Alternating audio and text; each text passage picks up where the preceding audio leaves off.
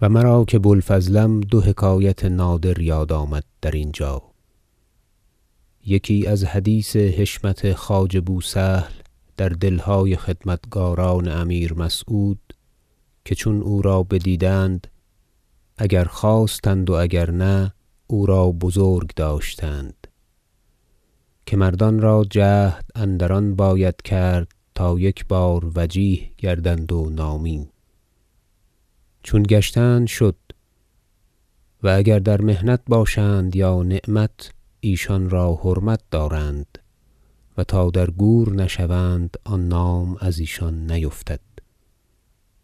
و دیگر حدیث آن ملطفه ها و دریدن آن و انداختن در آب که همان نویسندگان و همان کسان که بدیشان نبشته بودند چون این حال بشنیدند فارغ دل گشتند که بدانستند که او نیز بسر آن باز نخواهد شد. و پادشاهان را اندرین ابواب الهام از خدای عز و جل باشد.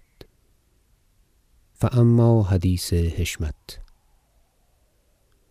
چنین خواندم در اخبار خلفا که چون هرون الرشید امیر المؤمنین از بغداد قصد خراسان کرد- و آن قصه دراز است و در کتب مثبت که قصد بچه سبب کرد.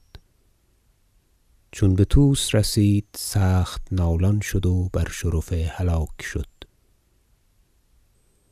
فضل ربیع را بخواند و وزارت او داشت از پس آل برمک. چون بیامد بر او خالی کرد و گفت یا فضل کار من به پایان آمد و مرگ نزدیک است. چنان باید که چون سپری شوم مرا اینجا دفن کنید و چون از دفن و ماتم فارغ شوید هر چه با من است از خزاین و زرادخانه و دیگر چیزها و غلامان و ستوران بجمله به مرو فرستی نزدیک پسرم مأمون. که محمد را بدان حاجت نیست. و ولی عهدی بغداد و تخت خلافت و لشکر و انواع خزاین او دارد. و مردمان را که اینجااند لشکریان و خدمتگاران مخیر کن تا هر کسی که خواهد که نزدیک مأمون رود او را بازنداری و چون ازین فارغ شدی به بغداد شوی نزدیک محمد و وزیر و ناصح وی باشی. و آنچه نهاده ام میان هر سه فرزند نگاه داری.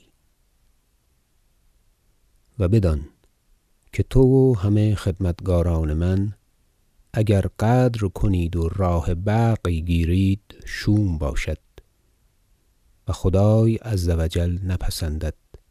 و پس یکدیگر درشوید فضل ربیع گفت از خدای عز و جل و امیر المؤمنین پذیرفتم که وصیت را نگاه دارم و تمام کنم. و هم در آن شب گذشته شد رحمة الله علیه. و دیگر روز دفن کردند و ماتم بسزا داشتند.